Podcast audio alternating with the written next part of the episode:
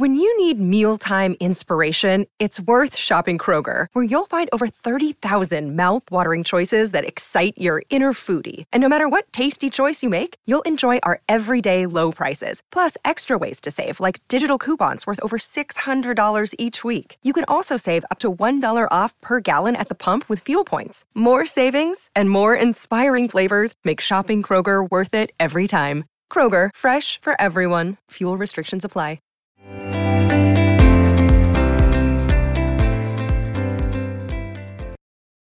Hello and welcome back. I have a really special episode for us today. I was graciously invited into the home of Kelly Mindell of Studio DIY. Kelly and I sat at her dining table and she let me in and therefore let us in into her story and her experience of becoming a mother, her experiences with infertility, with loss, and then with adoption. I cried, as I seem to do in interviews. I shed a few tears, always, it seems. It's a really vulnerable look into her experiences in becoming a mom. I'm just so grateful to Kelly for sharing her story with us, and let's jump in. You're listening to Holding Space Podcast with Dr. Cassidy Freitas, licensed marriage and family therapist. The information shared in this podcast is not a substitute for seeking help from a licensed mental health professional. Now, let's jump in. Hello and welcome back to Holding Space Podcast. I'm your host, Dr. Cassidy, and I am sitting here with Kelly Mindell of Studio DIY. Kelly has invited me into her home. I'm sitting across from her right now.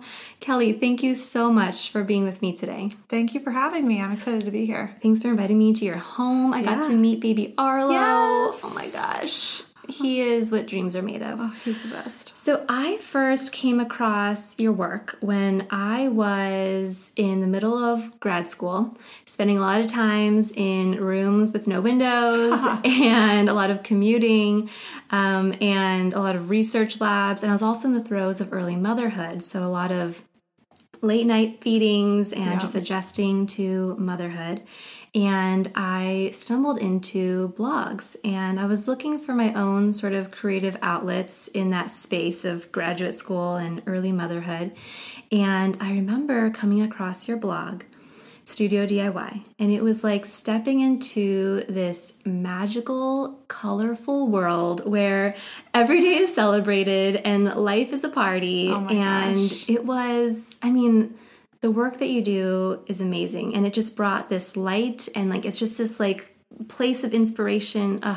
The work you do is so amazing. Thank you. Well, that's the goal, so that's good to hear. That's good to hear that we hit it. So beyond blogging, though, you also have products that you've launched over the last couple of years. You've done some amazing things like, I don't know, designing a costume for Miley Cyrus, things like that. It's true, but one of the things that I really appreciated about your work and your blog was also your willingness to show up as yourself, as a human going through human experiences, and your willingness to be vulnerable. And one of the things, so you've shared about your experience with cancer and your health things that you've gone through. You've also, though, invited your followers and us into your world of becoming a mother. Yes. So infertility and adoption were things that you shared. And I don't know if I've ever shared this with you, but I've actually had more than one client, because I work with a lot of moms who are navigating motherhood or their journey into motherhood. I've actually had clients who have come in and said before, so there's this person that I follow, and she was talking about her experience with infertility and her experience with loss, and it sort of gave me courage to talk about miscarriage and loss with other people, because she was doing it on this huge platform, and if she could be brave enough to do that, maybe I could voice my own experiences to the people around me, which for these moms was incredibly healing, because loss, pregnancy loss, miscarriage, infertility, these can be often really silent struggles. Yes, and very silent losses. And so, I don't know, you're doing incredible work in your beautiful, colorful world, but you're also inviting vulnerability. So thank you. Thank you so much. I mean, I think my husband put it best. He's like, we always use this term influencer around what I do. Yeah. And it's like, sure, I can influence somebody to buy a pair of shoes or to try a new hair product or something. But what's really amazing is when I am able to influence people to open up about their stories or to pursue adoption or to do something on that level. So as much as it's amazing to hear that it's helped other people by sharing my story, it's also helped me so much. It's been such an amazing personal experience for me outside of the business aspect. Yeah. In what ways has it sort of shown up for you as being something healing for yourself, even through that process of sharing? I think that, like you said, like it's very isolating. Infertility, miscarriage, all that is so isolating. And it's not something people talk about. Like when you meet somebody at the grocery store and they just like open up about having a miscarriage. Mm-hmm. So I think for me, sharing it has shown me that there's so many people in this world that they're just like popping out kids, it feels like. Like everybody's just having babies and like seems like it's so easy and they just like blink and they get pregnant. But sharing my story has shown me how many people have also struggled, which brought a huge comfort to me when I was going through it because I didn't really know many people personally who had. I had several friends who, you know, were having kids or pregnant at the time, and I wasn't or was failing to stay pregnant. So it was really, really comforting for me to know that there was this whole world of people that had also been through it and that we were supporting each other together. Yeah. So between my firstborn, Riley, who's 6, and my son, who is 3, we got pregnant and we heard the heartbeat at 8 or 9 weeks. And then, we actually went on a trip to Hawaii, and while we were there, I put together this little video to announce that pregnancy to everyone. When we got back from that trip, went to the doctor's appointment, and they pulled up the ultrasound, and I knew. You just knew. Yeah, and it was really rough because my daughter was there. We had told her, and she was like, we told her you can hear the heartbeat, and she was like, it's one of those like trauma memories that's like ingrained in my brain of just her being like, where's the heartbeat? Where's the heartbeat? And the doctor pulling the screen away. Yeah, and just all of us being like, what's going on? What are you seeing? And her sharing, you know, it doesn't look like the fetus has grown and we don't see a heartbeat. And so I had like literally put together this whole little video to share it with everybody. And the whole experience was really tough. I mean, the follow-up of, I ended up having to get a DNC. Yep. And that was in its own ways really traumatizing. Yeah. And then I ended up though deciding to share that video still with people and sort of in honoring that baby and that pregnancy. Yeah. And I felt really scared to do that and really vulnerable in doing that. But what ended up coming from that was this like, I don't know, this like giant, it felt like a giant hug and of like support from people. Yeah. And people like coming out of the woodwork, like saying like, oh, I also experienced a loss this year and I really struggled like in silence around it and hearing, I don't know. So it just, I guess in being open and sharing, at least within my own like network and circle, there was something from that, I don't know, it really honored that child that we had already began to grow attached to and that loss. So I was able to grieve outwardly instead of struggling with that just on my own and isolated and inwardly. Absolutely. I think it really shows you how people can show up for you too by sharing it.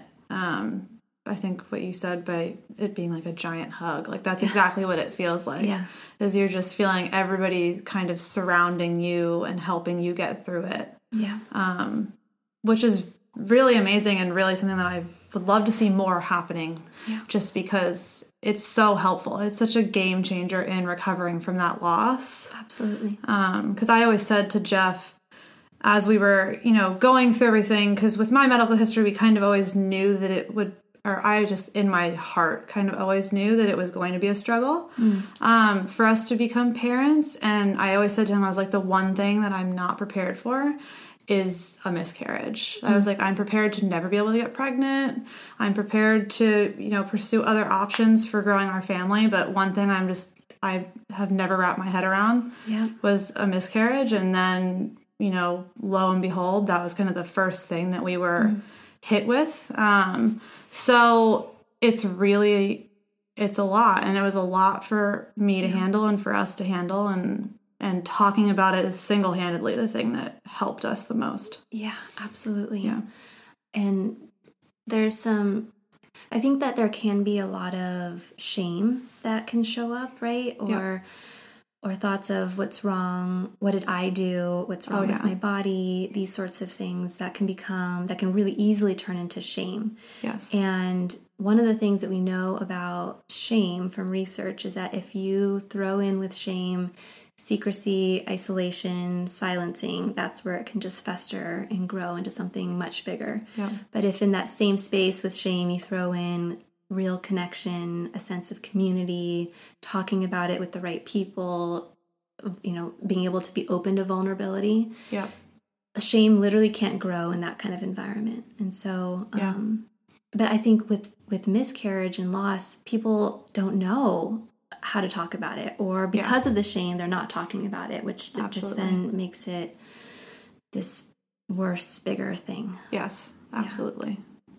So backing up a little to when did you know you wanted to become a mom? Did you have a vision for what that would look like?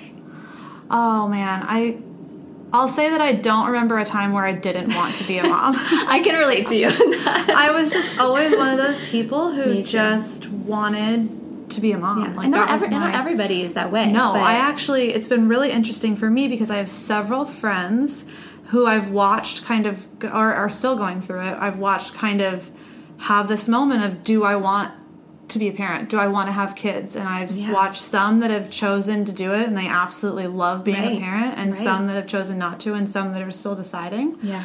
And it was super eye-opening for me because I just could not relate on a personal level because I just have always known. But I think everybody comes at it from different perspectives and feels ready or drawn to motherhood at different times. Yeah. And for me, it just hit really early. And for my husband too, we were like the weird kids in college that were like, when can we be parents? When everybody else was like partying, they were like, can we be parents yet? Is it time? No, my husband and I, we've known each other since, we've been dating since we were 15. Wow. And so, and I don't know if he was necessarily in the same place as I was, but I feel like I had been envisioning what our children specifically would look like, and having children with him literally for 17 years, like a long time. Absolutely. I don't know if he was necessarily right there. But so you've known for a long time that you wanted to become a mom. Yeah, it was always just my number one priority. I always wanted to be a mom. I always wanted to have a big family. I come from kind of a unique family situation where my dad had 4 kids and then got divorced and then married my mom and they had me. Yeah. So my brothers are about 10 to 20 years older than me.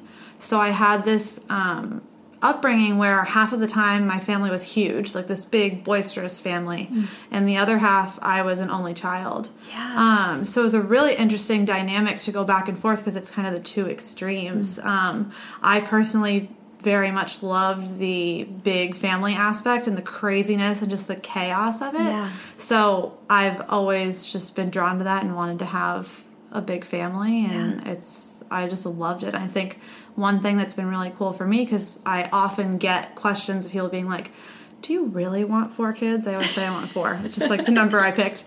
And I'm like, yeah, and I think that the reason, and they're like, but it's so hard. And I'm like, I know, or I don't know, I only have one, but I can imagine. But I think since my brothers were so much older, I got to see how awesome it is to have a big family from the outside and from like the end point of when everybody's an adult and having kids and grandkids. Totally. And it has given me light to get through the hard times that I'm sure will come with having many kids, to get to kind of that point where it's just this like big family that just with grandkids running around and huge family reunions. And I mean, so. I feel like that can relate to many things, right? That if you have this like bigger vision of what it is you want, you almost from that can develop the grit to like get through those rougher moments in your journey to that. Absolutely, because it's not easy. Just with one, I already know it's not easy. So when it, it multiplies, I can't even imagine. But it's in my mind,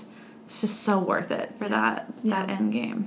So after you and Jeff got married, did you know pretty quickly that you wanted to start trying to start your family? I actually remember we did like a mini moon. We got married in Palm Springs, and we did a mini moon in Palm Springs. We didn't have to travel at all. Best decision ever, by the way, if anybody's not married. Just have your mini honeymoon right where you got married. It's perfect. It's so relaxing. But I remember we like got to our hotel room, and like the first thing that Jeff turned around and said to me, he was like, "We can have kids now." I actually can relate to that because I had been with my husband for like a long time, all through like high school and college, and all that time trying to not get pregnant. Yes, exactly. And then all of a sudden it's like, wait, we could get pregnant now. Yeah. Exactly. So I think for us, we were trying so hard to be financially independent and then get to marriage and get through all this, and then like it just kind of like hit us, and it was like we weren't like celebrating being married. We were just like, we can have kids now. Let's do it. We pretty quickly hopped on the let's be parents train because we had been together too since our senior year of high school. So we had been together already for, I don't know, 7 years maybe. Yeah. So we were ready. So at what point in your path to becoming a mother did the word infertility become a word that related to your experience or that you resonated with? Another unique situation for me, since I have such an extensive medical history, which I can kind of briefly talk about for those who are listening and don't know. I had stomach cancer when I was 13. I had my stomach completely removed, basically. It's called a gastrectomy, super medically. But it makes it very hard for me to gain weight. I don't absorb nutrients very properly. There's just kind of some ongoing, lasting little effects that, even though the doctors assured me that none of my treatments would prevent me from being able to get pregnant, I just knew that it would be most likely an uphill battle just because of everything my body had been through. Yeah. So I feel like the word infertility kind of started right when we started our journey, or even before. Just because we knew with me being underweight, I wasn't ovulating properly. So I kind of went to my doctor first and was like, listen, like we want to have kids. I know that with all these things behind me, it's not going to be easy. How do I start? Mm-hmm. So they kind of were like, well, like go off your birth control, take a few months and just kind of see what happens. And a few months in, my body still hadn't kick-started back into normal ovulation and all that. Yeah. So I kind of immediately was started on fertility drugs. So it pretty much was almost from the beginning for me. Yeah, because I know that for some women, they can really struggle with the word, right? Yes. And with stepping into the space of like, okay, this is a word that describes my experience. Yeah. But it sounds like for you, pretty early on, that word showed up. And do you feel like having that word helped you in asserting what you wanted to do or needed or getting the support? I think so. I think it probably was a blessing and a curse that I was thinking about it just from the start from that perspective. Perhaps I should have thought about it from a more positive perspective at first, but just because I'm very much like, I know the facts, like, how do we get this done? Like, how do we figure it out? I think the hardest part, and I totally relate to the, like, labeling it with infertility and how hard that is when we did my first round of treatments with my just like regular OBGYN. And I went in and like we had done everything, and he was just basically like, nothing. There's like nothing has changed, nothing has happened.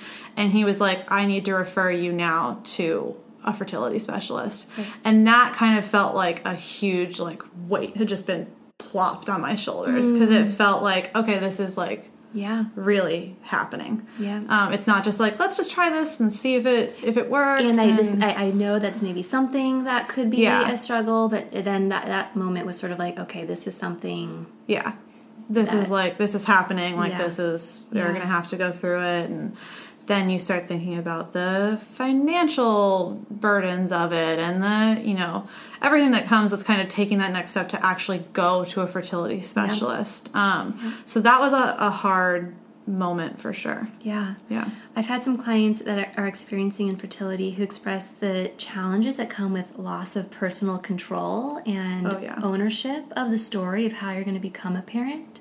Does that resonate with your experience at all? The piece of like control and ownership of the story of the path you're taking into motherhood? Absolutely. I think I'm probably, if there's like a dictionary with the word control freak in it, I am like the poster child for it. Here's a picture of Kelly. So that is really tough. And the other thing that's tough is I am really used to fighting so hard for what I want and making it happen and doing anything and everything I can to make it happen. And when it comes to fertility, part of it is just out of your hands, and that was really hard. Yeah.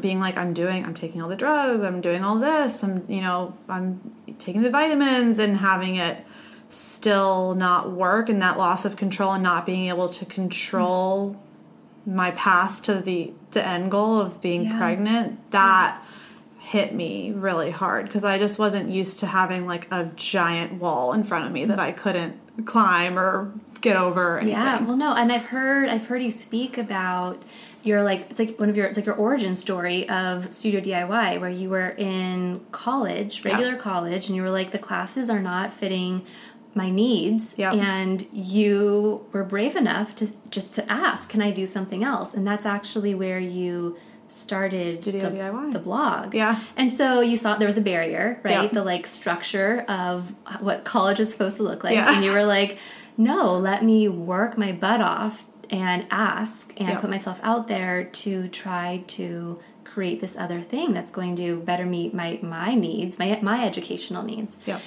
And so then I can imagine that same person who's able to do that then steps into wanting to become a mother and fertility, and all of a sudden there's so much. You could be doing all the quote-unquote right things, and this thing that you want so desperately is not happening. Yeah, exactly. It's a lot to take on, and that's where kind of the shame aspect that you talk about comes in, because it's just like, I'm doing everything right.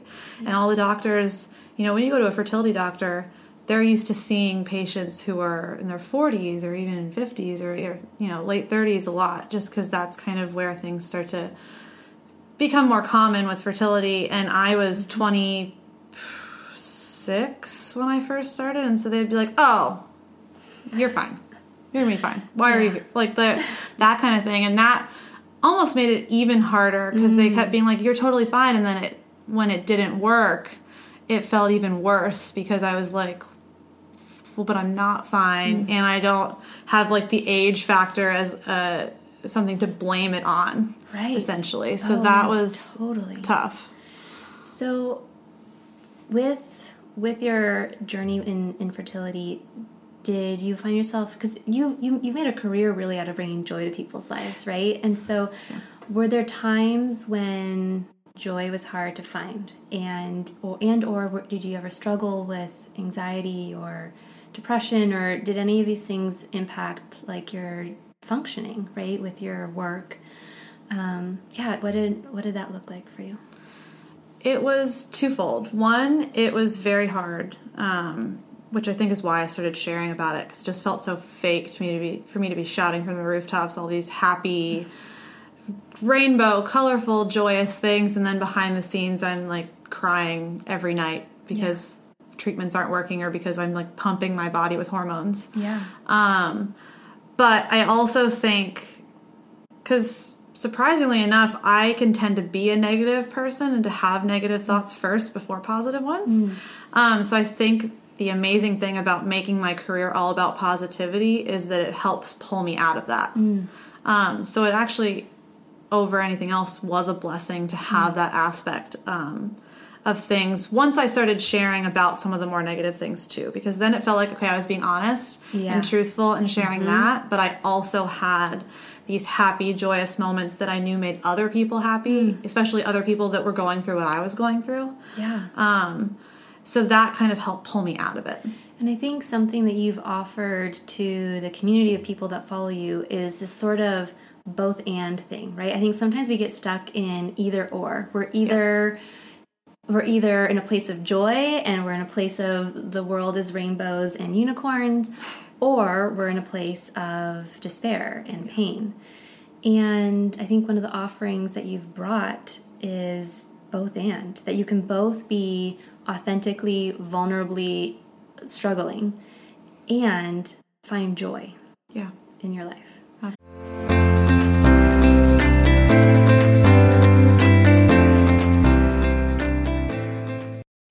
As a mom to three, my partner and I find that one of the biggest struggles we have faced in our relationship is navigating sharing responsibilities and the mental load. And I know that we're not alone because this shows up with all of my clients, and in every podcast episode, the mental load of parenting shows up in some way or another. Enter the scene, Coexist. Coexist is the app that's revolutionizing how couples manage the mental load of household tasks and childcare. It's like having a personal assistant right in your pocket, helping you and your partner effortlessly share tasks, plan meals, collaborate on lists, and even give each other kudos along the way. Here's the cherry on top. For my amazing community, Coexist is offering an exclusive deal. Sign up for a 2-week free trial before June 15th, and you'll get 15% off the annual plan on iOS with the code Dr. Cassidy 15. So what are you waiting for? Really, take that first step towards a more harmonious home life today. Download Coexist on Android or iOS at getcoexist.com. The load in our home has been feeling a little bit lighter since downloading Coexist, and yours can feel lighter too when you download the Coexist app at getcoexist.com.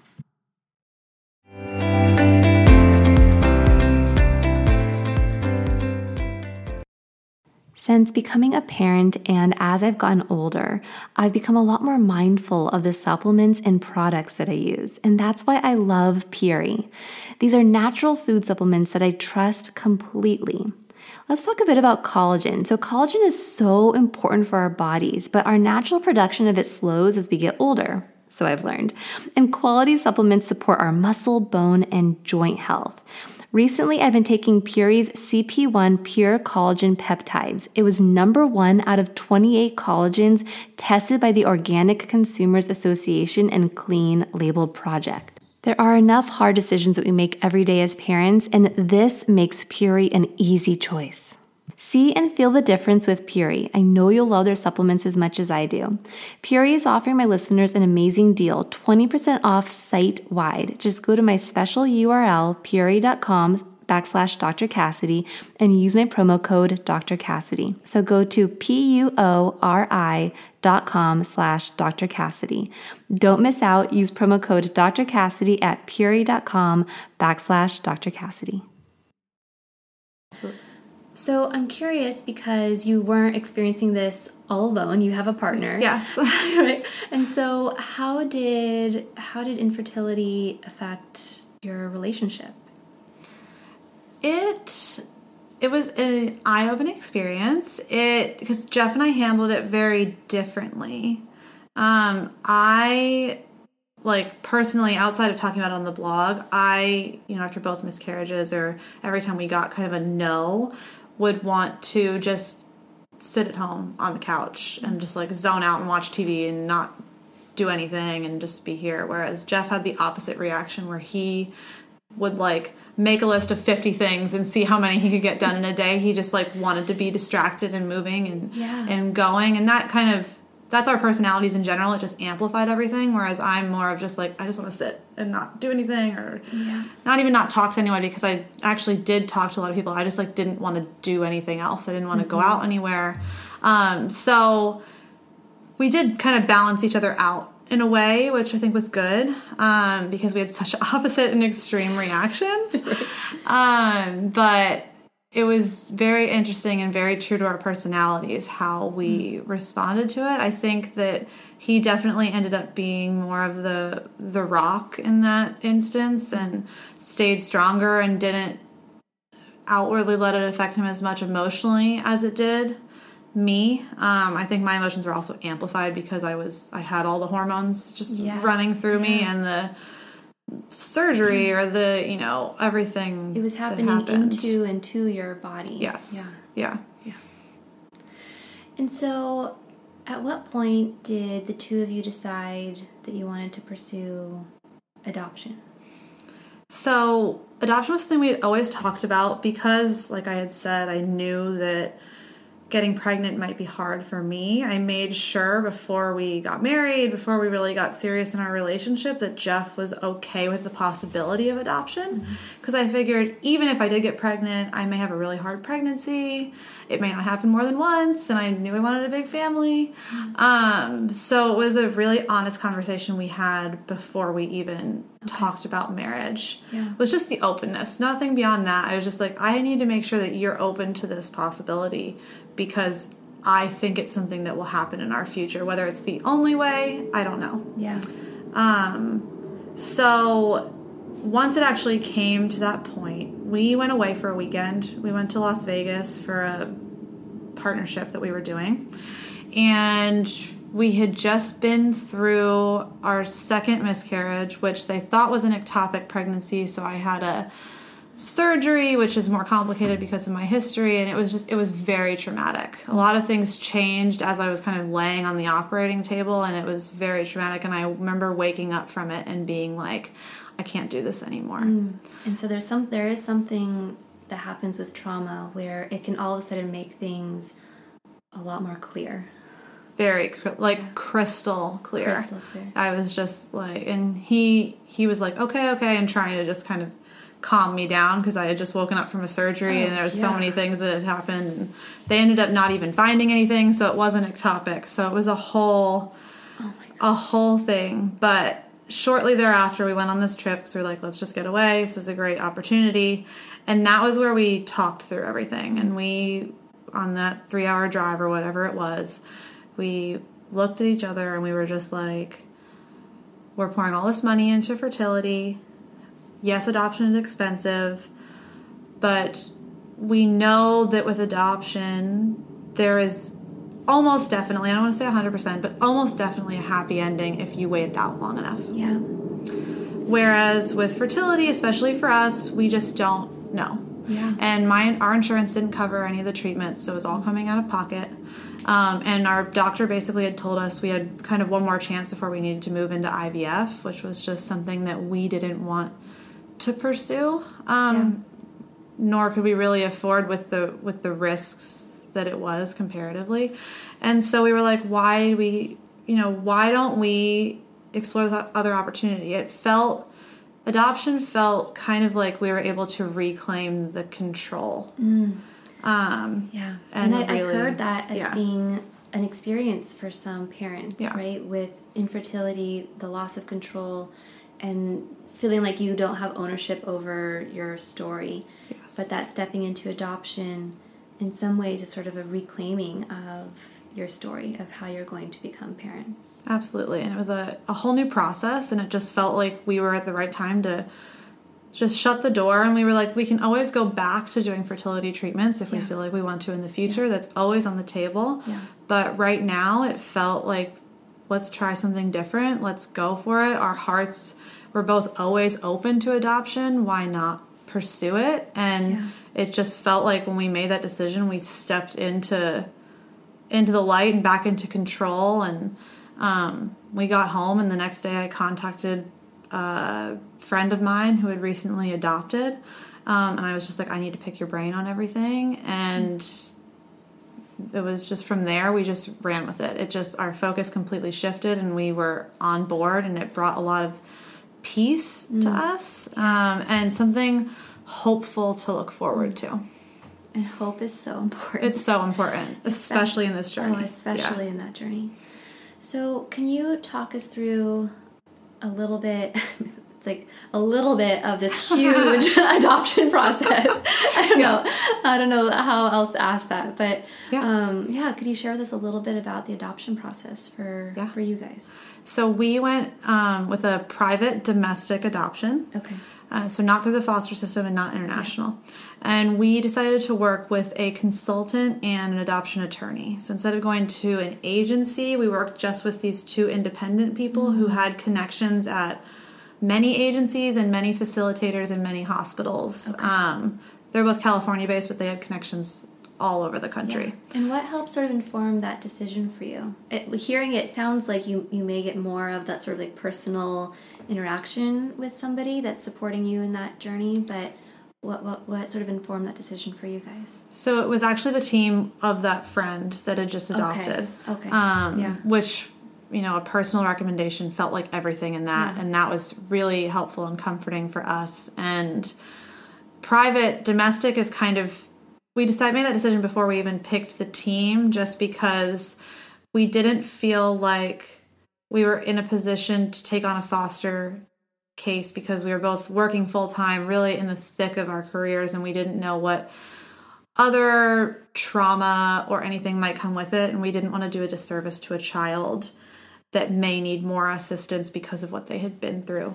And international, it was easy to knock that off the table because we both don't like to fly. And the idea of flying 13 hours was too much for us. So I was like, well, that's easy. Let's just knock that option off the table from that silly reason. Yeah. But it was really the recommendation of a friend that pushed us towards this, because I think the biggest thing with adoption and what people have mentioned to me when they asked me about it is like, I don't know where to start. Yeah. And she was just the perfect starting point. The same thing can happen when people talk about therapy. I don't even know where to start. And in therapy, right, one of the best ways to find a good therapist is in opening up to others and asking for referrals, right? Yeah, because it's coming straight from that.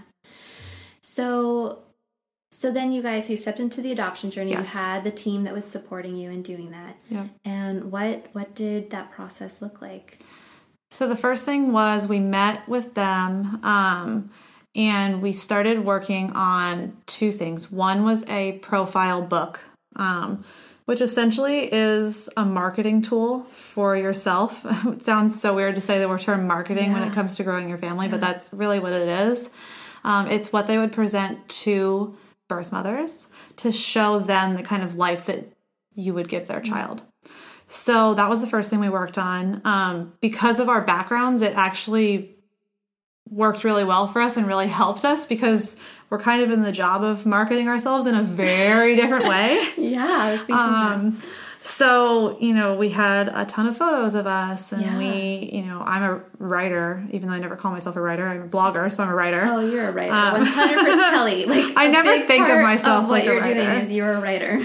That was easy to put together for us. And then we started working on the home study, which I think for a lot of people is like the most scary thing. And it was for us too. And I remember the first time we had them coming over for a home visit, we were just like, freaking out. I was like, there is a crumb on the stove. Are they going to deny us because there's a crumb on the stove? Because I think in the media and in movies, you just see social workers are portrayed so horribly, and they're just so mean and ready to just like cross a red line. As like a clinician myself, right? And how we're portrayed. I mean, it's, it is. And that skews people's visions and can scare people into not wanting to step into that space. Yeah. I mean, speaking about the fear, when we adopted our Shih Tzu, Sophie, our dog, they did a home visit. And I was terrified. Yeah. I cannot even imagine if I was inviting somebody into my home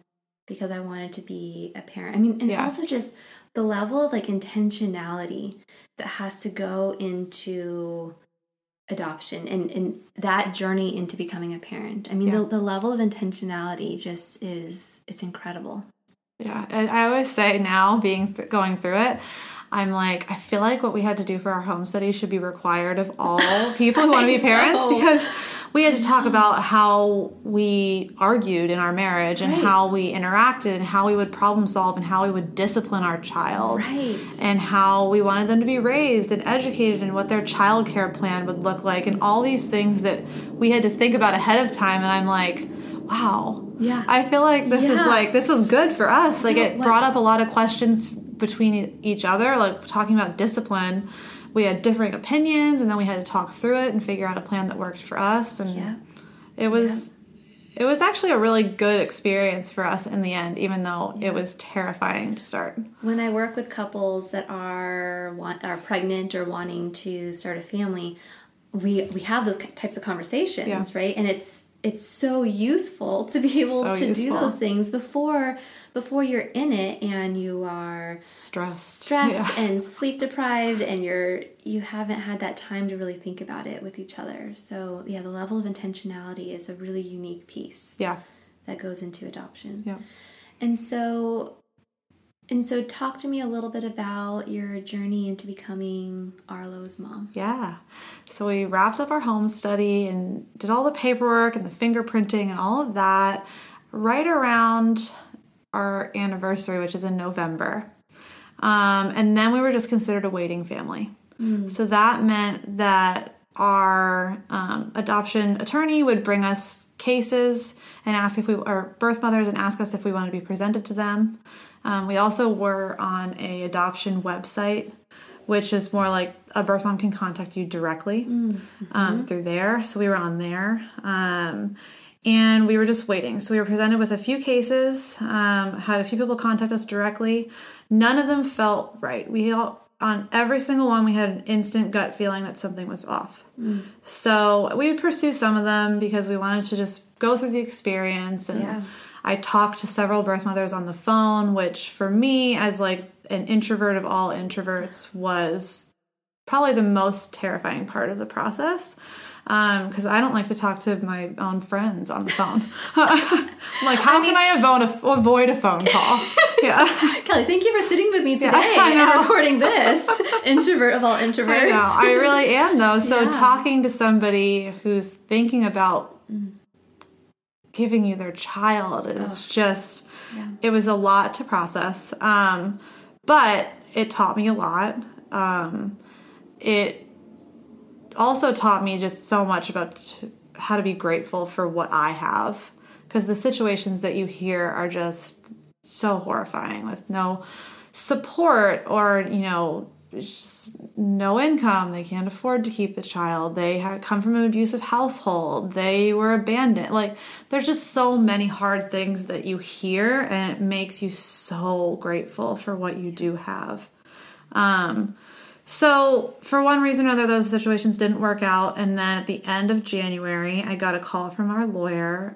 She was actually calling to tell me about another birth mom we had been talking to who I was ready to tell her, I don't think it's right. Yeah. And so we got on the phone, I told her that, and she's like, well, I also have this other birth mom. It just came to me through a facilitator that I work with. And she's, 32 weeks along. It's a boy. Are you interested? And she was like, the only hitch is it's going to be on the more expensive side, which we had previously turned down some situations solely because of that. And it was the first one after hearing the details of it where I didn't have a bad feeling. So I immediately talked to Jeff and I was like, and we were just talking about it, and I was like, we think we should be presented. Like, let's just do it and see what happens. And she presented us along with a couple other families, and she picked us. And from there, we set up a meeting. So the nice thing about our situation is she was also in California. Mm. So we were able to very easily meet with her, go to doctor's appointments. So we drove and met her for the first time, and that was so scary and so just so surreal. I can't even imagine. Yeah. But it went well, and we kind of left that meeting looking at each other being like, did we just get matched? Wow. Yeah.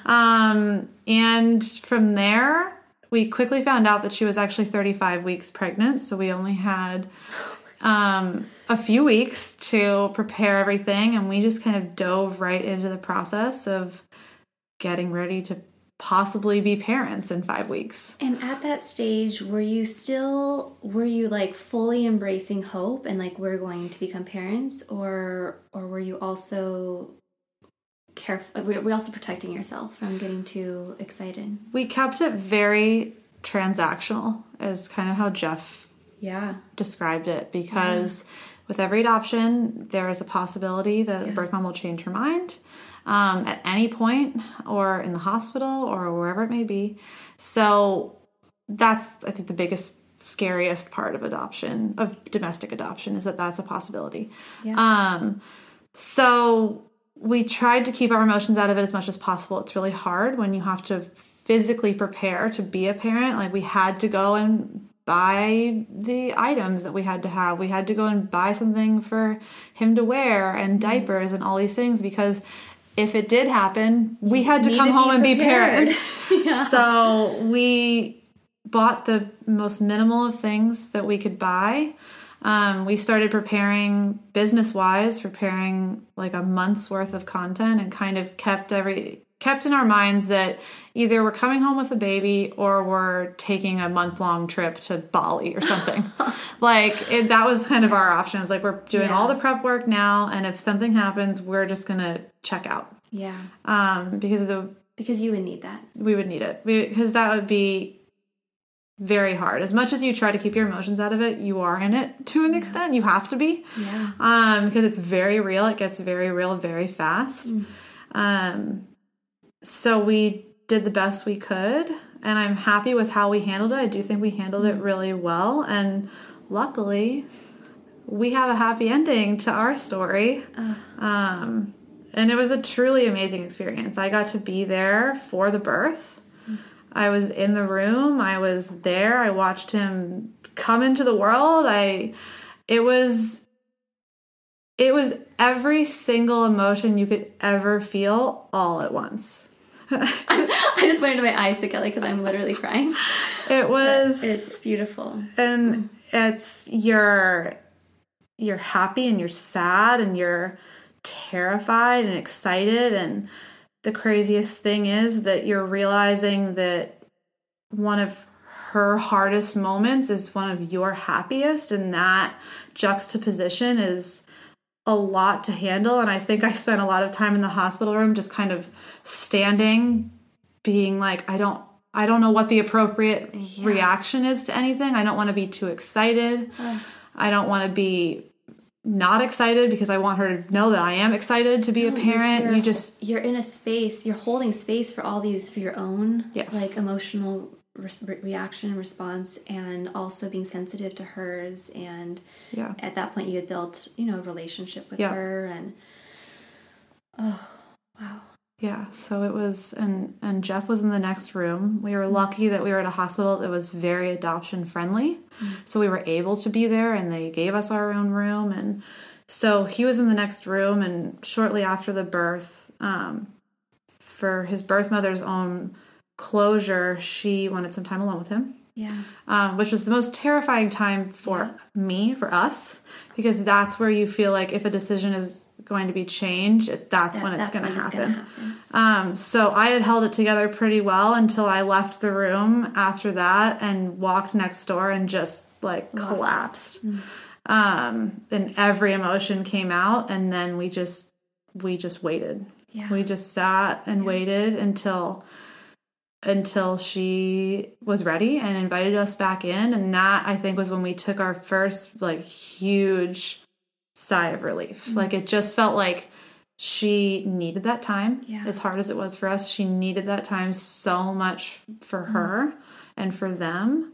And once we made it through that, we felt like we were pretty sure that her decision wasn't going to change. And so you could begin to actually allow yourself to attach and connect in that deeper way. Yeah. And as you know, being a mom, they very quickly, you just become a parent. It's like nobody wait. They don't wait for you to like ease into it. They're just like, hey, guess what? I'm in the world. I have needs, and I'm not gonna sleep. Exactly. And either are you. Yeah. So and I'm gonna cry, and I need a diaper, and I need this, and I need that, and all the things. And you just dive in and do it, and we did it.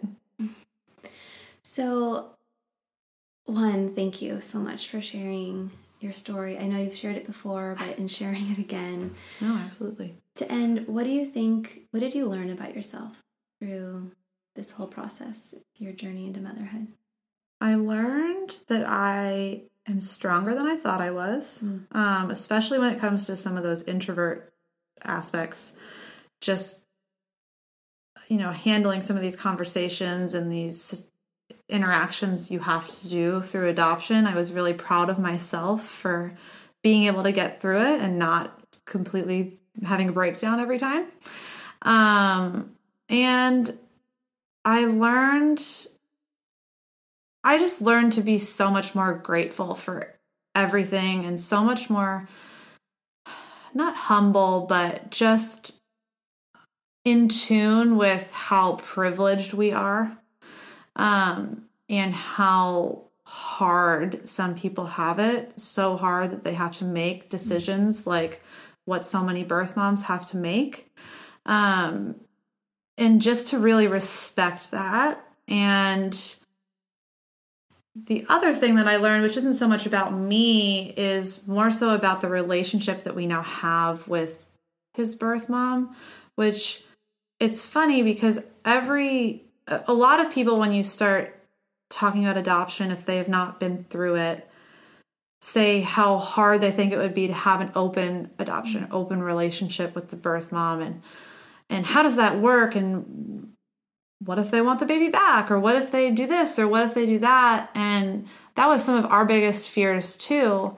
And I think our consultant, is the one that said it. They were like, they're not the enemy. They don't, you don't want to like look at it like, well, how are we going to combat this? You want to look at it that it's almost like dating, in that you both want to like each other if possible. There's a lot of situations, and I don't want to speak to all of them, but for us, we were so scared of that relationship and stepping on toes on both sides, and how would that work?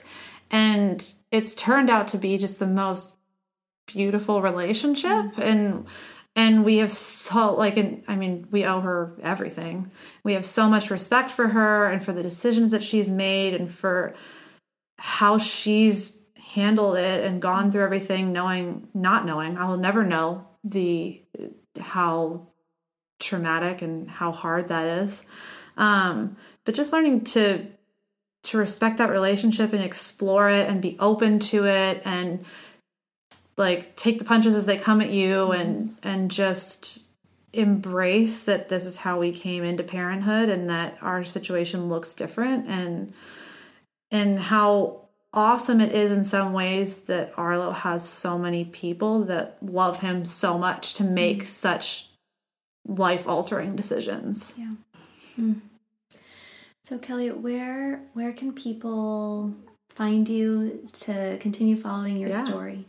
So you can find me at Studio DIY on Instagram and studiodiy.com on the blog. We share a lot on Instagram stories. That's where we share all the fun and crazy moments and just how amazing motherhood has been and what a joy it's been for both of us. And then the blog is a mix of our new parenting journey and owning a house journey and all the other fun stuff in between. Well, Kelly, thank you so much for inviting me into your home. Yeah, and thank you for coming, sharing this space with me, and letting us into your journey into motherhood. Thank you. So thank you so much. Speaking of gratitude, I'm so grateful. So thank you. Thank you. You've been listening to Holding Space Podcast. I hope you enjoyed the information that was shared in this episode. If you did, you might want to subscribe and be the first to hear about future episodes as soon as they air. Thank you so much for sharing this space with me. Have a great day.